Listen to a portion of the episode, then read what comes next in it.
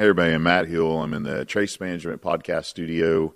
Uh, thanks to Trace Management for being the uh, benefactor of a space for us to talk about oil and gas and the people who uh, bring us abundant uh, life, human flourishing energy. And Trace Management is an oil and gas engineering firm who uh, has consultants or you know everything oil and gas. If you need engineering, come to them. And of course, all of this is for the Talking Energy show that supports the uh, Oilfield Tailgate. So please go out and follow, like, comment on anything that has to do with Oilfield Tailgate or the Talking Energy show. Uh, you guys have seen them. I usually just post on oilfieldtailgate.com uh, just about everything. Oh, yeah. But I like to go around the room and ask people, introduce yourself and uh, tell us a little bit about yourself. Go ahead, buddy. Sure. Uh, Ty Wright. I'm with Bosque Systems. Been here about five years now. Um, I'm director of business development for the company, um, along just all portions of uh, sales and business development and growth for the company and organization. They're lucky to have you. You don't know how lucky we are. They are. We have Matthew McConaughey look alike. I mean, he should be the stunt double, but Couldn't he look like me though? uh, I think he's older, so technically you look like him. You look a lot older. Because I work in the oil field. Yeah, I was going to say that, that that's all oil field there. Yeah, that, that's look like that's definitely not not the you're probably the same age as Matt, but you look like you might be his He's. dad. I think he's got me by about ten years, but I've got a lot more gray in the the wisdom. Uh, maybe more wisdom right there. Yeah, there you go.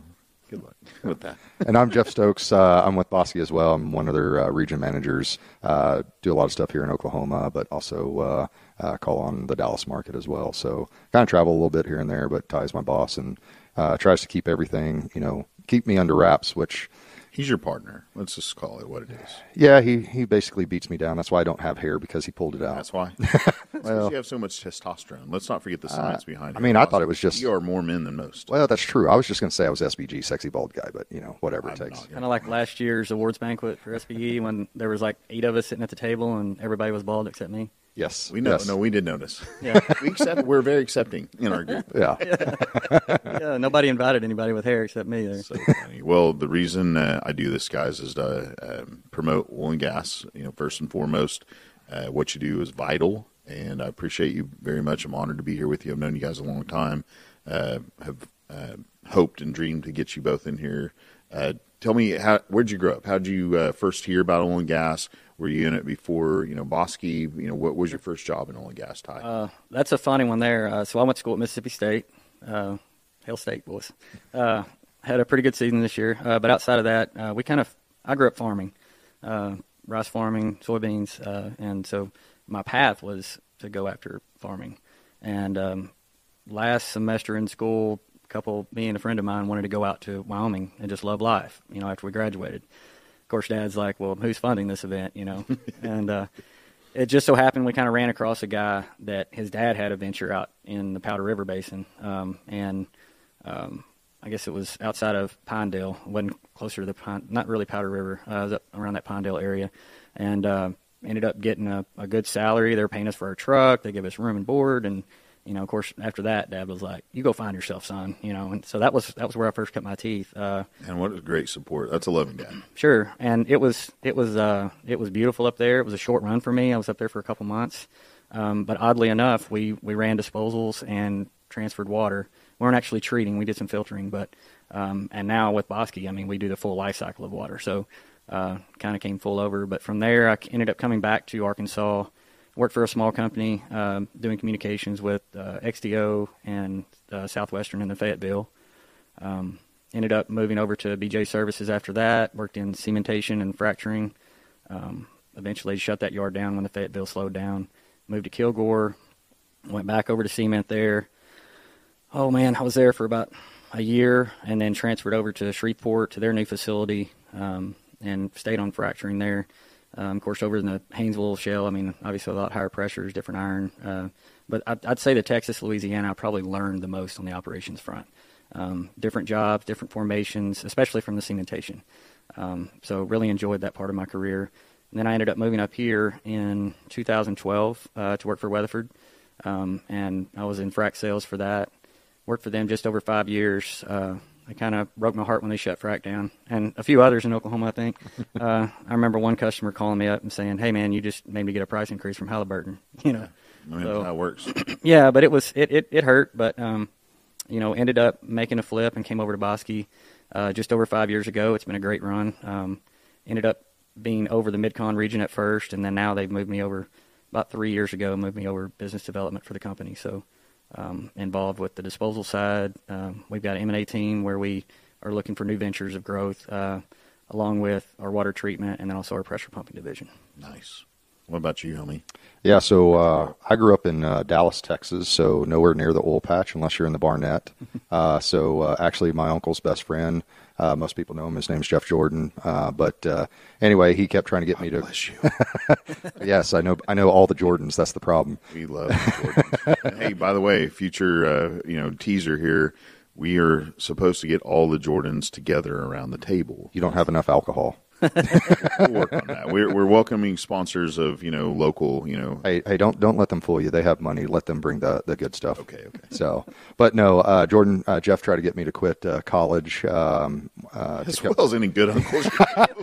yeah. College, oh, you don't want to know. Yeah, he, well, he kept telling me. Tell, tell. I mean, George, Jeff's uh, uh, sto- line is "Don't let the truth get in the way of a good story," and, and he's a hell of a storyteller. So I don't know how much of his stories about uh, life in the oil patch in the '80s is true or not. Don't need it. But I mean, like I- like I said, I you know saw him at events at my aunt and uncle's, and uh, like I said, he kept trying to get me to quit college. I said no.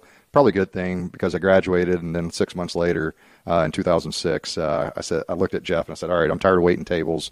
Uh, you, you tell me about all these events that you do as far as you know you drink going to the job you you know drink coming from the job blah blah blah all this good jazz water. Used to be nothing but an alcohol, have a good liver, and play golf. Exactly. I mean, that, that, that's what he was saying, but this was whenever he was in the field. So I was like, heck, I just had four years of college experience at that. I mean, I think I got this down. So uh, walk into uh, BJ in Mineral Wells, Texas, and apply, and I'm the only guy in a three piece suit. Everybody else is in FRCs and covered in mud and stuff. And I'm like, I am way out of place on this. So anyway, uh, Coy Randall gave me an opportunity and then started cementing and fracking in the uh, Barnett. And then BJ created this uh, uh, trainee program called the Associate Field Trainee, which you were part of, I right? was, yeah. So I was part of the inaugural class. So all it meant was that you had a college degree, just not engineering. So anyway, they put us out there, and, and uh, we did a lot of good stuff. And it was take kids that had college degrees from knowing nothing about the oil patch to being a service super, service supervisor in eight months. It was a good program. Yeah, it was it was pretty good. Spent three weeks, three weeks in the field, and then you would do a week in, in Tomball Yeah. with a certain level cla- class. Yeah. So I mean, it was it was a pretty close knit group. Uh, I think the first class we had was like twelve guys, so we we were always down there at the same time. So kind of built some camaraderie. But uh, stayed with BJ. Um, got out of uh, field operations, went into field sales, and then really got to know a lot of people at Chesapeake, which kind of catapulted me into doing uh, city sales for BJ, and they pushed me over into Dallas, which I was comfortable with because that was home for me, right? So, uh, but then uh, comes uh, ba- Baker bought BJ again, and uh, kind of, mm, let's see, what was it, 2014? Uh, Sammy Graham, Ken Lake, and Kent Warner, three of Oh man, those three guys uh, came calling, said, "Hey, uh, we need I had somebody." dinner with Sammy last night. I'm so sorry. Good guys. Yeah, no, they're they're great guys. They they asked me if I would move up to Oklahoma, and I said, well, sure, but I got to have this, this, this, and this. And and Ken goes, well, let me see what I can do. And uh, he, I go, I first really need to convince my wife to move to Oklahoma. So I got a girl that was born in in uh, California, grew up in DeRidder, Louisiana, but spent a lot of time in Dallas. And and you think that if you marry somebody that comes from DeRidder, Louisiana, you're getting somebody that likes to hunt and fish and camp. Yeah, she can fish because Lord knows I can't even catch a cold in the middle of winter. Um, but hunting, she's out. Uh, hunting, she's out. Camping, if it's not the Four Seasons or a Disney cruise boat, she's out as well. So, Smart. Guy. I mean, I mean, I mean- face they're all smarter than us. yes, Right. yes, Oh, that's yeah. true. That's true. my wife never gave any fuss on the moving. We've I was talking to y'all earlier about it. I've I've moved twelve times Wow, in in twelve years of marriage. Yep. God bless her. Right. that's pretty amazing. I mean, yeah, held, held it together. Said, hey, wherever you're at, Yeah. We've we've had some hurdles. wherever I'm at with him, Yeah. Yeah. I'm It's home. Sorry, I Yeah. didn't want to no, interrupt no, timeline no. there. But no, my wife uh, said, yeah, if, if I can convince my uh, kid's dad to allow him to move, then she'd be in. So got that all squared away, and he didn't go with us right away. Uh, I told kind of what really challenged our marriage was uh, uh, told her that, hey, we need to let him kind of make a decision for himself, you know, help him become, you know, I guess, more or less at some point become a man, right? And live with the consequences of your decision. So uh, he made that decision Kids are really good at that. well, I, but but again, I mean, that, I, I think your job as a parent though too is you know you got you you got to gotta- give them enough rope to hang themselves, but um, in in a, an environment where you can still protect them, right? And this was something that you know it wasn't going to make or break his life, right? So anyway, we moved up here without him. Uh, I, I really thought we were going to get divorced that first year because he wasn't up here with us, and she was always going back, and uh, we we finally had to sit down and like have a I say I come to Jesus meeting, and it's like, listen, love you to death, but if that's where you need to be, you need to go down there. I can't go, and so I Yeah, mean, you got to provide a living for your family. Exactly. So, um, you know, that was really a turning point for us. And uh, actually, probably about a month later, our son was up here and he just looks at us and goes, Hey, uh, can I move in with you guys? And it was kind of like, Wait, what? And I mean, it was like literally the week before school. So we got them all squared away, got them all up there or up here. And then he's been up here ever since. So we've been here It's almost nine years. Man, you can't help but get up here and like, golly, I really like, I like it here. Well, so so I always say, I mean, I'm a Texan, right? And Texans are always, you know, people hate Texans because we're we're humble, we're arrogant because hey, we were a nation before we were ever state. But then I, as being up here, I, I've kind of figured out why Texans and Oklahomans hate each other. We both have humble arrogance about us, you know, uh, and that's probably why we hate each other is because we're looking in the mirror, right? there's, but no, I- there's no hate coming from Oklahomans toward Texas. Well, I mean, I, I, I've always I'm a said. fan. Well, so I'm I'm, fan. I'm from South Dallas, where where it's more blue collar, right? And I said I'd never live up there with those people, meaning the Friscos, the Planos, the white collar families, right? Met my wife, yeah, I lived in Frisco. Uh, then I said I'd never live up there with those people, meaning Oklahomans. Now I live up here, and I will say it, it's people like Ty, people like you, you know, that are either transplants or here, but really they they you know call you just hey, I haven't talked to you in a while, is everything all right? You know, haven't seen you in church, you know, what's going on? You know, just want to make sure you're okay. Yeah, I mean, it, it, it's that great community that uh, I think Dallas really has missing, and, and it's not the same Dallas that I grew up in. So interesting I will I will agree with you that that's one thing that when we left here in 2020 to move back to Arkansas, it was hard. I mean, like I drove 20 minutes out of the way just to go see a few guys from the the SPE crew, just say hi. You know, You came up here for quite a bit of, you know, you you stayed in touch. No, I do, but it's you know I I built a, an oil field family here in Oklahoma. You still have it. I know, but I don't get to see y'all as much. Like the SB Awards banquet, that's kind of like my my, great. re- my re- my, my reunion every year. you know, um, but uh, just You got get to to interview everybody. Harold Hamm. You did such a good job. I'm so proud of you. yeah, why didn't why didn't, why didn't you podcast that? No, no, that's a. I mean, because I don't know. Just it's not. Yeah, that that was way better. It was cool. Not was everything good needs a podcast on it. you Uh, I say podcast. We should we should have at least videotape. I mean, it was. gr- I th- I think that was a great kind of interview. You know, I know, like it more of that. You know, it was a very private feeling. You know, I, I don't think Uh, you you know. can thank Sonya set that up. Yeah. So, And though she she did did, perfect she because you know w- without the cameras on Harold, he can be more candid and, Yeah. and be you know true. That's more true. genuine and funny. and you he know? is. I mean, like we got to- unscripted's better. Yeah, I mean, we got to talk to him like afterwards, and our backgrounds are very similar because he grew up farming. Yeah. And so we talked about that, and um, and then how he got in the patch, and it was it was kind of cool to. Now he's took his career a lot further than I have, but And not that you know, I mean, by all means, if we would have had the camera, he didn't say anything off color No, no, or, no. at all the whole No, time. not at all. You know, I mean, but you know, just still just that feeling of freedom. Like, hey, I'm amongst my friends, amongst my family, I can be candid, and Yeah. if I want to be colorful, or if I don't, you know. But there was none of that. You know, like, oh, cameras are on me and I'm being Right. judged thing. Well, the other side of, uh, of that, with him in the position that he's in, he has to be careful with the words he says whenever a camera's on him. You know, Well, now that he's bought everything back and not uh, on the you know on Yeah. the stock exchange, say whatever you want, buddy. but still, but still, I mean, it, it, whenever you're in the public light like that, I mean, you, you talk to several different presidents. I think he's just as protective of his our of our industry as Right. we are, no you know, matter what and- position. And, that's what I was going to say. He cares about Oh. our industry, and like so to the form where he had meetings that he had to literally work around to get back for that event. And you know when when we found out he was going to be able to make it, his assistant was telling us that. Well, he's he's canceled, moved this stuff around, so he can literally like jump on a plane and make it back for that event. And so, not only does he care about you know Oklahoma oil and gas, but he cares about it as the a groups who support Yeah, it, like he- the SP. Absolutely. And SP, when he found out it was a 75th, he wanted to be a part of it, you know, and so very, Thank you, Harold. Thank yeah, you. thanks, Harold. Yeah, very blessed that he could be there. Uh, I've, I've, every time I've had a discussion with him, it's always been a, a good one. So, uh, but he's done great things for our industry for sure. Uh, there's some. I mean, there, you know, you type in oil and gas into LinkedIn, you see, you know, the couple million people that are just instantly available, and then you think of the couple million more that aren't directly tied to it. You're like, okay, well, maybe we've got 10 million people across the globe actually somehow connected our industry. Thank you. Sure. Well, I, I mean, no offense, we're in energy, right? So energy drives the world, and energy, the amount of energy we need to keep the world going, keeps increasing. And if you look at the pie charts or how it's broken out, not saying that there's not a place for renewables and stuff like that, but you still break everything out. Our energy increases, but even with the increase in renewables, we're still using the same amount of coal, we're still using the same amount of nuclear, we're still using the same amount of oil and gas. So, I mean, carbon based things, non carbon based things, we're still using the same amount uh, as far as percentages. Now, obviously percentages as things go up, you're you're consuming more. So, Sure. uh, unfortunately, we're still going. No matter what, we're still going to have to figure out a way to still provide a great product to the world because we're not going to get stuff from China or Russia or Ukraine, you know, wherever it may be, to here unless we have some type of oil and gas. Yeah. Unless, or if you know, I hate to say this, but the U.S. government allows us to start figuring out ways to take a nuclear reactor, make it small, so we can power more things. But Well, guess what else we're going to need? I'm going to crowbar this in right away. Water. Yeah. The more energy we need, the more water we need. that's exactly right. So Bosque, I'm fascinated by everything. I, I mean, I'm, I'm, I just, I mean, I, I want to talk about everything, and you guys can be a series, but I want everybody to understand like Bosque's like a, a big deal in water for oil and gas, Sure. and you know, so uh, thirty thousand foot view. What is Bosque? uh, What all do you guys, you know, what are all you guys doing right now? Sure. Uh, so first off, we were started in 2017. In 2007, uh, started in disposal. So that's how we got into the the actual business. Uh, founder Joe Mitchell and Klein Lacrosse um, founded Bosque, and you know essentially just took a consultative approach and hit Barnett operators to see, hey, what what is your biggest strain? What is your biggest problem? And that's where we got in. You know, it was water. And anybody that works in the Barnett knows that people drilled in the ocean, and it just constantly they flow water. Um, and so we One still Oklahoma, Yeah. Mississippi. yeah, right. How many wells did Sandridge put in up, up in the day in those disposals? They're Um, going to be worth a lot of money someday. sure. Um, but you know, on the same front, it's like you're saying, water's been a big thing.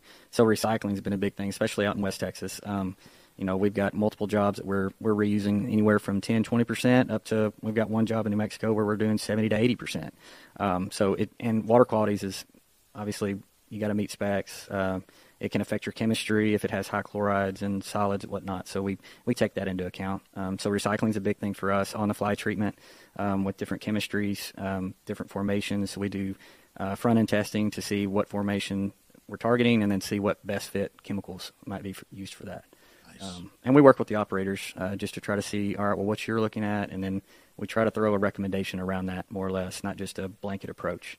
Yeah, because you got to see not just like what they're doing right now, but what everyone in their little microgrid worth of drilling Sure. wells and where they're at and what they're going to use it for on the next step. Right. You know, and there's different. we have yeah. drilling, we have completions, we have production, we have flowback, we have refracts, Yep. you know, on and on and on. There's so many different operations just on the upstream side of things. Yeah, uh, and that's where we, we try to target it from different levels of the water. What kind of fresh water? Obviously, you, you approach differently than a produced water or a blend, um, and killing out all bacteria. In a lot of cases, you've got to deal with H2S in certain areas, so we make sure we mitigate that as well.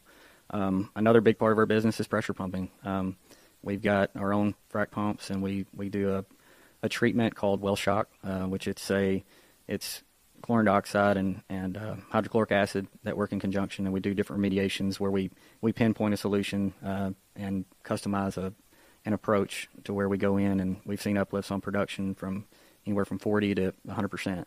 Um, and then on disposals is where we started well shock, is where we're we're treating them, we're cleaning them up, cleaning up your paraffin, your scaling, stuff like that, and it's actually lowering injection pressures, and we're able to get more water on a daily basis, and and uh, it's been a win-win for for operators and for ourselves. on both those fronts right now. I mean, you can look across. We've you know done some data just within this own podcast and different people I talk to, but roughly there's about a million wells that are considered online producing in the U.S. land you know space, and so out of all of those, I mean, a lot of those one million wells are on the you know low margin, you know, small scale coming out of the ground, three barrels, six barrels, you know, like whatever. So wells. you can go and bring your technology and those, you know, essentially a you know a refrac almost. It's actually a lot cheaper than a recomplete, um, even. Um, so we've treated. Essentially, we like to pull tubing, so you have a clean wellbore to work with. Nice. Um, but um, we have treated on the down the backside in certain cases. Um, we can't make hydrocarbons, but if there are hydrocarbons there, then we can definitely increase production there. Um, and we've seen a lot of success where we've got operators that can tell that story. Um, We see the you know we see the curve falling off on. Sure. I mean, everybody's well is going to go down. I mean, or you might drill them and they might go down six months. I mean, nowadays we just I mean, it, the rock is going to get what it is. Sure. But why not throw your procedure at it? It's it's way cheaper to get that you know technology out there and that operation Sure. and not give it any try at all. It's cheaper than plugging it. Right. And in some cases, you've got operators that have a heavier focus on new production, like new wells, Sure. right? Um, but I mean, right now we've got on any given day, we typically have two crews out running, and they may be doing just a traditional acid job, or they may be going out doing a well shock. Um, and we see success in both both applications, but it just depends on which one those are. But right? you also have some operators that they may not have a big, you know, uh, D&C program that they're going to have for the next year. But I mean, you're talking to those production engineers, and the production engineers, their job is to minimize the amount of decline of their wells or figure out a way they can produce more, right? So that's, I mean, whenever we're usually talking to production engineers, they're like, this is what I need, you know, and they're like, it's going to cost me how much? And they're like, well, that's not much more than a typical acid job I'm doing. So why not, you know, I say roll the dice for a couple, you know, three, five grand uh, on top of your normal acid job. What's it going to hurt? I mean, you try it three, four times.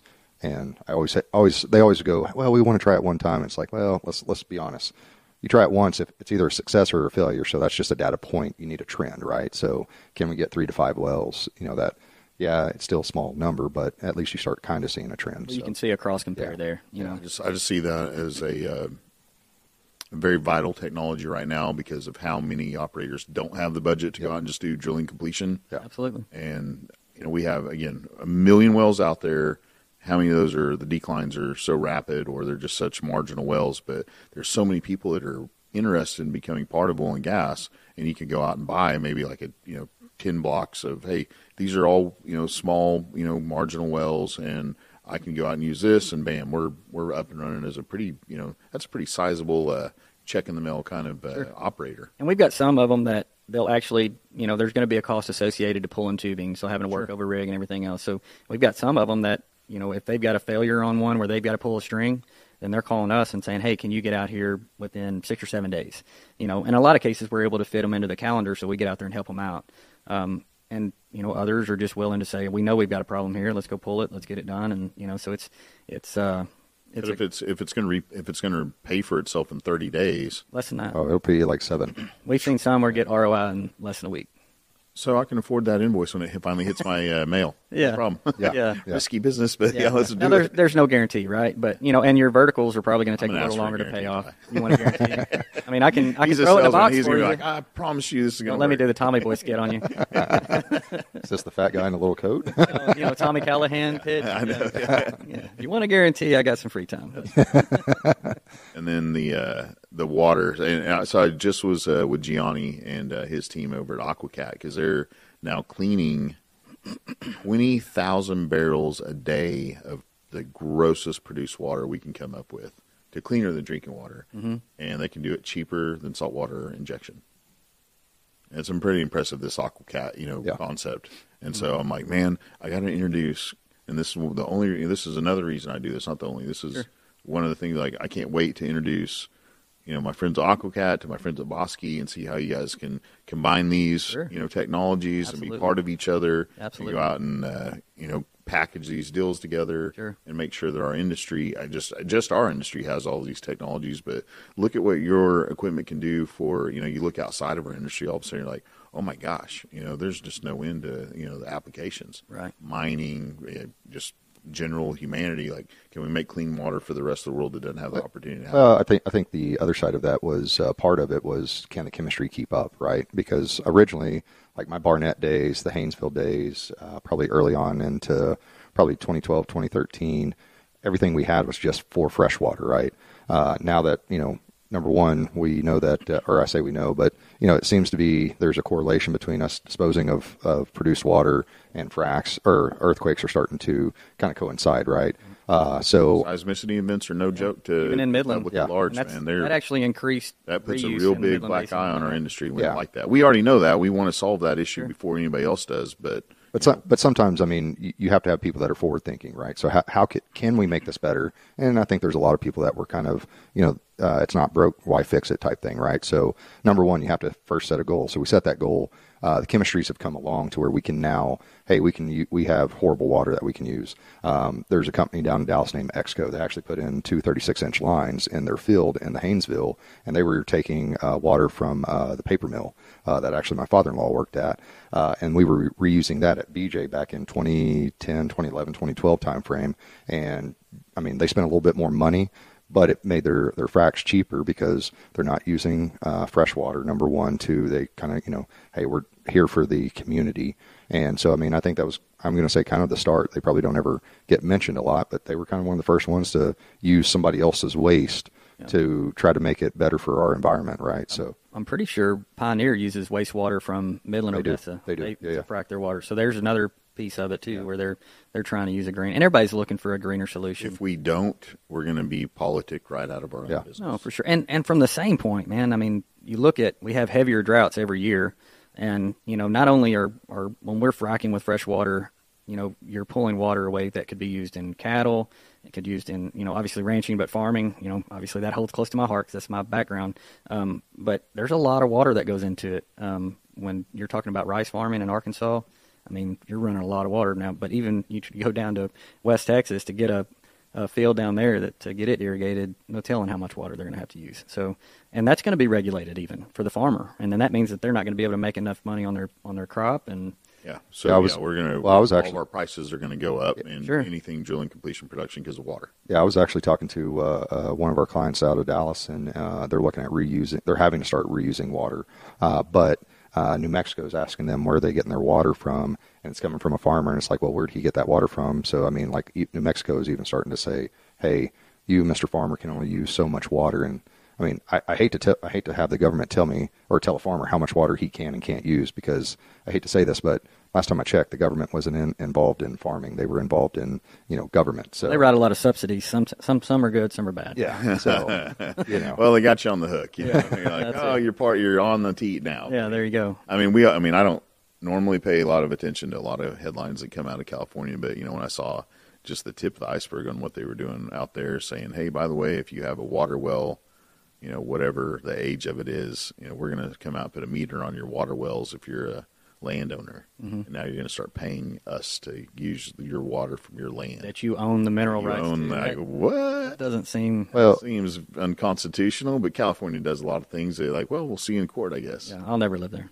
Yeah. Well, I'm, I, am saying never. I'll write yeah. name on that. Yeah, yeah. you haven't been to Bakersfield yet. yeah. I, I, do have some friends that live there uh, in Southern California, and uh, they purchased a house in Florida just because they're looking at and saying, "Hey, I, even though I live here, one's a firefighter, the other one's uh, works for. Um, she's a sonographer. But anyway, she uh, they're like, yeah, as soon as our pension or I qualify for our pension and I can retire, we're out. And he's like, I'll go. They're already going to move to Orlando, but they're like, I'm going to go move there, and they've already built their house and whatnot. So they're like, hey, I just can't wait to get out of here. But he's also waiting for his daughter to, you know, turn 18, and so that this way he can fully leave and hopefully take his daughter with him. I've got to get this podcast studio and take it on the road and take it out to California. We got to we got to find some guys that have worked in oil and gas in California. I've got for a I've got long contacts. Time. I've got contacts that And we can go see, see. You know, like Uh, I want to hear the whole story of the oil and gas of California. Yeah. That's another goal I have. What's Send, it send it my what's way. Ed's everybody. last name I worked at Weatherford with. Uh, There's Scott, uh, a guy that I used to work at at Flowtech. His name's Scott Myers. He was out in Bakersfield, worked out there with BJ, then Baker, and uh, Flowtech, and I don't know what he does now. But kind of funny story. His son was uh, whenever he was in uh, doing an intern for music or whatever. He was at my son's high school as an intern doing a student teaching, and I was like, there is this world is way too small for a guy from California and me in Oklahoma, and we have a connection, and we work together at the same company. Yet his son's also, you know, a student teacher at, at my kid's high school. So Yeah. you think the world's uh, really big, but then whenever you're basically a degree or five degrees of separation from somebody, The but only that- people that's- you talk to are in oil and gas. You're going to run across them. yeah, but what what are what are the chances of his son being, you know, an education major here in Oklahoma from California, and also at my son's high school back back when my kid was in high school? I mean, I think that's kind of kind of cool. Pretty great. Yeah, that is pretty cool. So, but God puts people together, buddy. that is true. That is true. Somehow We found each other. It's the bald thing, bald connection. I know we we do. Yeah, We don't. We, we're still trying to figure this one out. So, Say the oddball for a little while, guys. It's coming, I promise. One of these days when I shave my head, you're going to be like, "Who's this guy?" You know. I, I will say, when the first time you do shave it, you're like, We do it.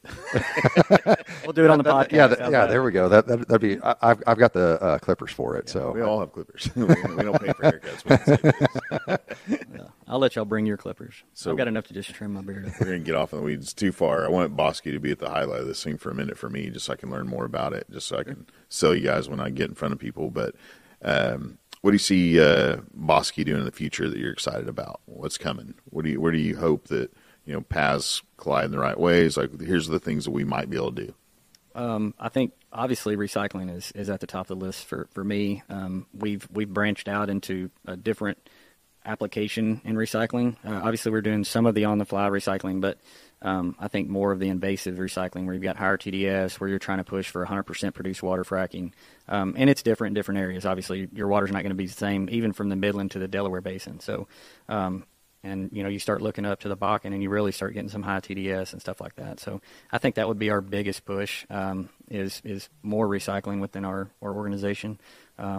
Water treatment has always been a, a, bench runner for us from customized treatments. Um, you know, we run anywhere from a couple chemicals to anywhere to six chemicals sometimes on location. So um, we can do a full full blown customized frac package. Um, so I think that would is probably going to be a continued branch for us. Uh, our M and A team, uh, where we're looking at branching out to to different service lines, maybe. Um, you know, I know right now we're building an acid gas injection well in the Delaware Basin. Um, we are partnered with Battalion on that. Um, that's our subsidiary company, Caracara, um, and that's a, a really good one for us right now. Uh, we're hopeful to start taking sour gas in March, April of 2023. So um, that's one that we've been working on for quite a while. Uh, they're actually in a lot process. of hurdles there. Well, I think I think that's going to be a big one because I mean, how many fields out there that have H2S or you know some type of sour gas and if you could only treat this one issue, I have a lot of takeaway that we could have, or you know, this makes it go from unprofitable to profitable now, right? Absolutely. So, yeah, environmentally of... responsible, and exactly. like, hey, all you East Coast, West Coast, Ivy League investors that were apprehensive about getting oil and gas because we weren't doing the right thing, we all are. Yeah, we were ESG before it was called ESG. We know that when we waste any kind of money on environmental waste, it's monetary waste also. Well, now be careful because now uh, I think they're changing ESG to ETI or something like that. There's a new, there's, called, a, there's a new acronym for acronym it now as well. So make it the flavor of the day. We were already doing that yeah. we do not. We want to be solving our own problems. We already know our own. Problems. I don't think that most people understand that we're also part of the community. I mean, you know, yeah. every company has people that live in that community, so we can't we can't sit here and pollute that community because at the end of the day you're, you're killing your your workforce. Yeah. Uh, I think the other hard part is how do we how do we get uh, younger people to kind of be in, in the STEM market, right? I, I, don't think a lot of people understand how much oil and gas community reinvests into you know STEM projects. You know, um, I uh, I know Sonia. She was uh, her daughter. You know, uh, there was very few, little bit of stuff that uh, they did on engineering in the oil and gas firm, but they had all different types of engineering and stuff like that. But it was just like just a barely a brush over on the oil and gas sector, and most people don't know much about us. I mean, the I'm first generation oil field aspect of all of our lives, energy, and we just brush over it, like yeah. you say, yeah. over well, and over and over. Again. And that's you know Harold even said that when we had that discussion. He said that's the worst part about our economy is they're not educated on what oil and gas. You know, a lot of people say, "Oh, you're in oil and gas," you know, and you know think we're a bad thing, but everything that we do in oil and gas is people are part of, regardless if they're a a green thumb and they're living off grid or whatever, there's parts and pieces that they're a part of and they've got to use. Yeah. So, um, and I think that's where a lot of people are just uneducated on what our industry does it's and what it affects. the sexiest industry. But yeah, I mean, still get back to kind of what we do. I mean, I, I really think the acid gas injection well, where we're taking CO2 and, and H2S. And we're talking to other operators yeah. from that standpoint that need that kind of, because uh, we're doing turnkey partnering deals with that. And I think that's what really you know, Bosque's not afraid to go out on a on a branch or a limb to try to come up with a different line of business if it makes sense. Um, you know, we've we started off in disposal, and then next thing you know, they, they people started coming to us on treatment, and so we started looking at green solutions for that, and then so it just branched off as as we continued on, and even down to the pumping group, where we you know started doing these remediations on our own disposals, and then it turned into a service line for us. So I think you know we're we're open mind, we keep a consultative approach, and if we see a a fit for you know a need in the market, then we're going to go after that. And the, and the good thing is we're also private privately owned. We're not privately funded or we're not private equity back or anything. We're just privately owned. So that makes life so much easier because we just have to satisfy basically one or two guys. And as long as as long as it fits a hurdle and he can see, you know, all of your customers. well, besides those, but but I mean for us to do a deal with somebody, right? I mean, you know, if, if those two guys are like, yeah, that that makes dollars and cents wise, let's go do it, right? Yeah. So, you know, we're we're able to really um, uh, change and move as times move a lot faster than I hate to say like my former company Baker. I mean Baker, it took forever for us to get something you know from point A to point B, right? Um, but I mean, but that's also a big corporate sure. structure and, and, whatnot that you're having yeah, so many different, different, yeah, just a completely yeah. different environment. Yeah. How many are you? You're in every basin now. So we are we are active in just about every basin except for the Northeast. Um, we had a we had a, a water treatment up there, electrocoagulant treatment. We sold to Waste Management back in the day, um, and I don't know that they're using it anymore. But we haven't entered back into that market since. We had a Not non- that they couldn't. yeah, not so they couldn't. That's right, but um, but we haven't entered back into the Northeast since then. And about, do you know about how many employees you guys have at Bosque? We, we're running roughly around 125 to 130 employees. job. Uh, and looking know, for more. We are. We're We are. actually hiring Yeah. uh, operators in Midcon, operators in the Permian. Um, looking DJ for a couple Bach- sales guys in the Permian too. Actually, That, yeah. Well, good luck. God bless them. They're being under tie. yeah, we we actually are. Train them, teach how to do cool uh, stuff. That's uh, thanks to Marco. Uh, we've got a, a little venture that we're going to be managing some disposals for some operators up there. Um, so that's a, a new venture that we're starting up. How many disposal? How many saltwater disposal facilities? Let's see. I think here in Oklahoma, there's what, like a thousand? Am I wrong? How many? I don't know if How many saltwater disposal facilities are across the U.S.? You know, that's a Find good out for me. question. I'd have to go to our our little handy Enverus app. And, Somebody's got the uh, Enverus app to. yeah, we need to like, get- how probably get many the Enverus saltwater guys out disposal there. facilities are across U.S. land. Get back to me on that, will you? yeah, we can do that through state by state. yeah. sure. See, I always have these fun questions I throw at There you go. people. There you go. like, only like at one point, I was like, "How many flares? how many flare stacks are running right now?" A lot less US? now than there used to be. I mean, because there's operators that we've got one operator that we're partnered with. We're doing remediation work for them in the Permian, and that's a smaller vertical field, but they can't get the oil out because of the gas. They can't flare it, and it's because of midstream. Right. And, and I think a lot of people have had that problem out there with being able to get some of this gas off location. Um, How cool would it be though if you ran that flare stack to instead of a fire, you ran it to a generator, Already done. Already tried and that then the idea. and then the generator, you know, of course you got to clean up, Ran right? Bitcoin. No, No, no, no. Bitcoin now for Put it- right put it now. on the wait, grid. Bitcoin's down. You have to give it on the yourself grid. se- put it on the grid. But you Yeah. have several options now, or you could run that generator to run a water recycling plant. Ta-da! Man, Misty didn't marry you just for your stunning good looks, did Oh, she? I am really, really smart. Yeah, one person will hear this thing. But you know what I'm saying? Like this, Yeah, I know. th- these water recycling plants can be then chained together across the Permian, and now we have a grid of ways to get water anywhere out there. And I think that in some cases that's a problem for the infrastructure piece of it. Um, you've got you know bringing produced water over over land, or even laying out you know operators spending the money for the infrastructure on their land uh, to get it from A to B. You know, especially to the from the producer on a group of wells to go to one single pad, right? Yep. Um, But we have we have pipelines taking our product, the gas, and now shipping it across approved pipelines down to the Gulf, and we will be putting on approved terminals and create LNG and shipping it overseas. Yeah. But in that same turn, we could grab Gulf water and ship it up in pipelines, and we could put Bosque and Aquacat together across all the land and have those flares running generators that are running turbines to push that water up the pipelines, and we could make that desert an oasis. yeah.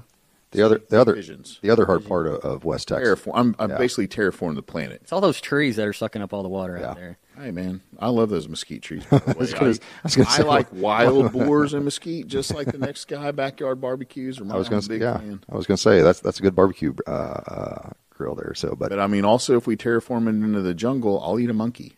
Doesn't bother me at all. You'll eat a monkey. I'll eat whatever is out there and available in the forest that we create from our water with Bosque. Just saying. I like it. I like it. You guys have a big mission in front of you now. Sorry. Well, no, I, I think probably as far as West Texas goes, though, too, is, is a lot of those um, carrier, or I say carriers, but so, a lot of the water that's being used out there. There's water rights that people, whenever they signed up to lease, they had to buy so many barrels, or you have to use this company for your water. So it's kind of not only am I getting paid because I own the land, but now you're also having to buy my water. So if you take that fresh water from them, okay, well then you have to use my produced water type thing, right? So those are those. I say that. and then they've got the option yeah. to treat it, so it can get complex in, those, complex. in those avenues. But, it's uh, same thing. Hey, the same thing when you West turn Texas on that- Mafia issues. Whenever you do like the Bitcoin mining, well, at one point that flare gas was completely useless, and now Yeah. you got to figure out well how do I pay this guy? Do you want it in Bitcoin? Do you want it like how much gas I was paying you for? I mean, it's Right. it's so complicated depending on the mineral rights and the landowners and yada yada. Well, the other thing is you could use that gas is to run your facilities that you have out there. You know, so And there's uh, operators already doing that. Yeah, Mm-hmm. I mean, th- there's so many different things that we could do uh, to to use that that gas instead of just release it or flare it or whatever, and Mm-hmm. it, it you know just basically be. Have you seen this? Is way off in the weeds, but have you seen this? Uh, it's like this machine that they set up on top of mountains in very arid regions that are basically like deserts, but it will collect the water in the air and then turn them into glaciers around this like pole sticking up out of the ground. And then over the course of the, their summers up there, that glacier on top of that mountain, they set that little gadget up. It's melt water and it's coming down in like the villages, and they're able to like irrigate their farms and stuff like that. What Predator movie have you been watching? I just I don't know. I guess what sci-fi movie? way too many science magazines, I guess. I.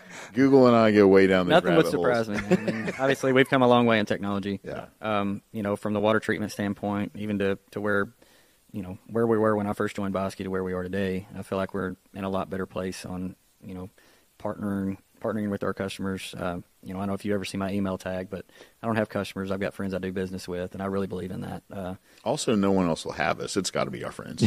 This point, yeah. this is true. Because if I'm not your friend at the point where we start doing business together, then you know, it's Yeah, I've met him. I've hung out with him. Like, ah, oh, he's lucky. He's my friend. I've told all my bosses this. I mean, if it wasn't for customers and my boss, I'd have the perfect job: eat, drink, and you know, do it on somebody else's dime. Supposedly, that's what my wife thinks that I do all day. that little I usually I started up on my on my sales whenever I do sales it's like the there's like a six block deal where it's like this is what my parents think I do and then it's that guy that's like just doing this all the time yeah and then there's guys drinking at the bar you know what I'm talking about What my friends think I do, what This my is- wife thinks This I is do. all everybody thinks that I Yeah. do. Most of the time, I'm just bothering people on LinkedIn. Like, hi, I'm Matt. you don't know me but I would love to talk to you I like long walks on the beach. Oh, I'm using that Go for it. I mean, it's worked one time. one time, and I'm like, get shut down. Like, I'm never doing that again. I had so cold calls are obviously are the toughest part of a, a, a sales guy's business Oh, I wish nobody lo- nobody actually loves it but I don't really mind cold don't have calls a bone of shame in my body. Yeah. It's one of my favorite things to do. Is call I've got calls. I've got one of our sales guys, and I've I've got to call him after this, but he couldn't get a a, a response from this one engineer, and so he started sending like cat pictures to her in an email box. Like he was not giving up, man. Oh dang. Yeah, it was pretty funny. I, I, I will say, you know, Trying kind- anything. Yeah, I mean, I, I will say what, what really changed my uh, uh, sales career was uh, one of the guys I worked with. Um, I, I say I kind of mentor him. He's like my, my little brother, but his name's Doug Owen. He works for Atlas Sand. But uh, whenever he was at Key, he never would call somebody. He would just send them a calendar reminder, say, "Hey, Mr. Customer, blah blah blah. You know, my name's Doug. I want to you know chat with you about X Y Z. I know that your time's very, very valuable. Uh, I don't want to you know uh, take too much of it, but I, I would love to talk to you about X, Y, and Z." And he would send it, and he goes, and I go, that's very intrusive. He goes, well, but you got to think most people nowadays, their lives are ran by a calendar and they'll either hit accept or decline. And if they don't ever hit decline and it doesn't ever come back to me, you know, I show up and I say, I have a meeting with them. And he goes, you don't know how many times that worked. And I will say pre COVID, that was the best thing in the world that ever worked for me. Post COVID, people still trying to get through. Most people don't have secretaries anymore. So it's kind of hard to kind of break through that door sometimes if you don't know somebody, but you know, you still got to go figure it out, be the bull in the china shop, break it down. So I, I always hope that I'm the worst salesman in the world. but I don't even know if anybody knows what I do. I do. I was telling everybody about it before we came in. No, Nightfire's pretty cool. Yeah, pretty cool. are. Look it up, Nightfire. Oh, I thought you were Misty's uh, witch. Uh, yeah, that, yeah, SB's doing really good. Knight Oil Tools doing good. Night Fire, Knight Oil Tools, and Night Fire not the same people, but I still like. I'll promote anybody if they support oil and gas. Yeah. Absolutely. That's the great thing about what I'm doing. Like, attach your logo to this, will you? Yeah, we're a big family, and there's a lot of work out there. Big family. We want to keep the lights on. We're we're uh, again, you're vital to oil and gas and the human flourishing experience. It's pretty impressive. There's people that uh, Richard Spears said it right, like in all of the meetings, like we provide affordable and abundant energy to poor people across the planet. Oh, yeah. We can say that to anybody that asks us what we do. Sure. Oh, but I mean, you kind of take that to the next extreme. You look at Haiti versus uh, the Dominican. You know, Haiti deforested their entire side of the island. They're not. they didn't have energy. Yeah, Yeah. well, but you look at the Dominican. They all gave uh, the Dominican. The government gave all their people uh, stoves and stuff like that, and ran natural gas lines. And I mean, that's a pretty side of the island. I mean, most people. Flourished. Yeah, I mean, it- looks like it's just it's just completely, and you can almost see it's the line. impoverished. Yeah. I mean, it, it, it's horrible, but I mean, again, some things if you're not forward thinking, again, it it takes people that are forward thinking though too to think about that. So Well, we want everybody out there to think forward, think how you can get a hold of Bosque and uh, support them in their efforts. How do how do people get a hold of you? What's the website? What's your emails? Uh, we're at bosquesystems.com. Um, get a hold of me or Jeff Yeah. through our emails. Uh, Ty.Wright at Bosque Systems or Jeff Stokes. Jeff. yeah, Stokes Jeff at Dot Bosque- Stokes at Bosque Or we'd love you to get on LinkedIn, find them. Yep. LinkedIn, yeah, you can find us that way, um, or find us at the closest bar. Not a chance. Not really running those as much anymore. That's true. That's Roll true. for that. Yeah, or go to wolffieldtailgate.com. There's a calendar of all the events and meetings you can attend, the SP, the IADC, the API, all the acronyms. Is there anything that you're not a part of? Well, no, I have FOMO.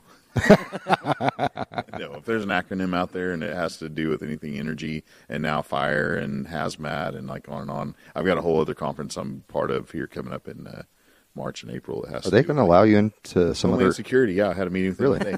Yeah, it's gonna, They, they didn't arrest you? Yeah, no, they were like stoked. We're gonna like be part of like the government now too. Oh dear Lord! Oh yeah, I'm going to pray for you on that one. I, I'll, I'm going to go in and I'm going to uh, be. I'm going to go talk to Elon, and then we're going to get on Twitter. I hope this is like the. Truman Show. I just want to. I just.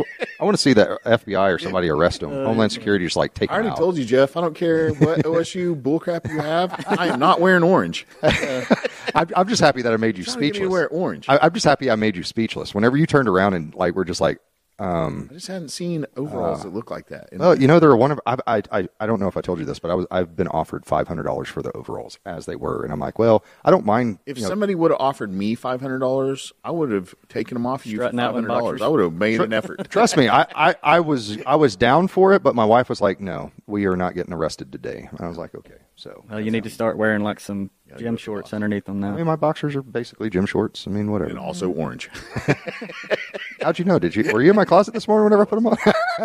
All right, this is what we do, everybody. We interview my friends and uh, support oil and gas, and uh, I'm get them out of here, guys. God bless you. Hey, thanks for having us. Yeah, thanks. so much. Again, uh, you're always wanted in here. Uh, welcome. You can come back and be co-host or series guest, or you bring in somebody that you find interesting. Don't forget uh, if you find somebody interesting, bring them in here for me, will you? Absolutely. We'll do. Thank you guys. Thanks, Love you. Matt.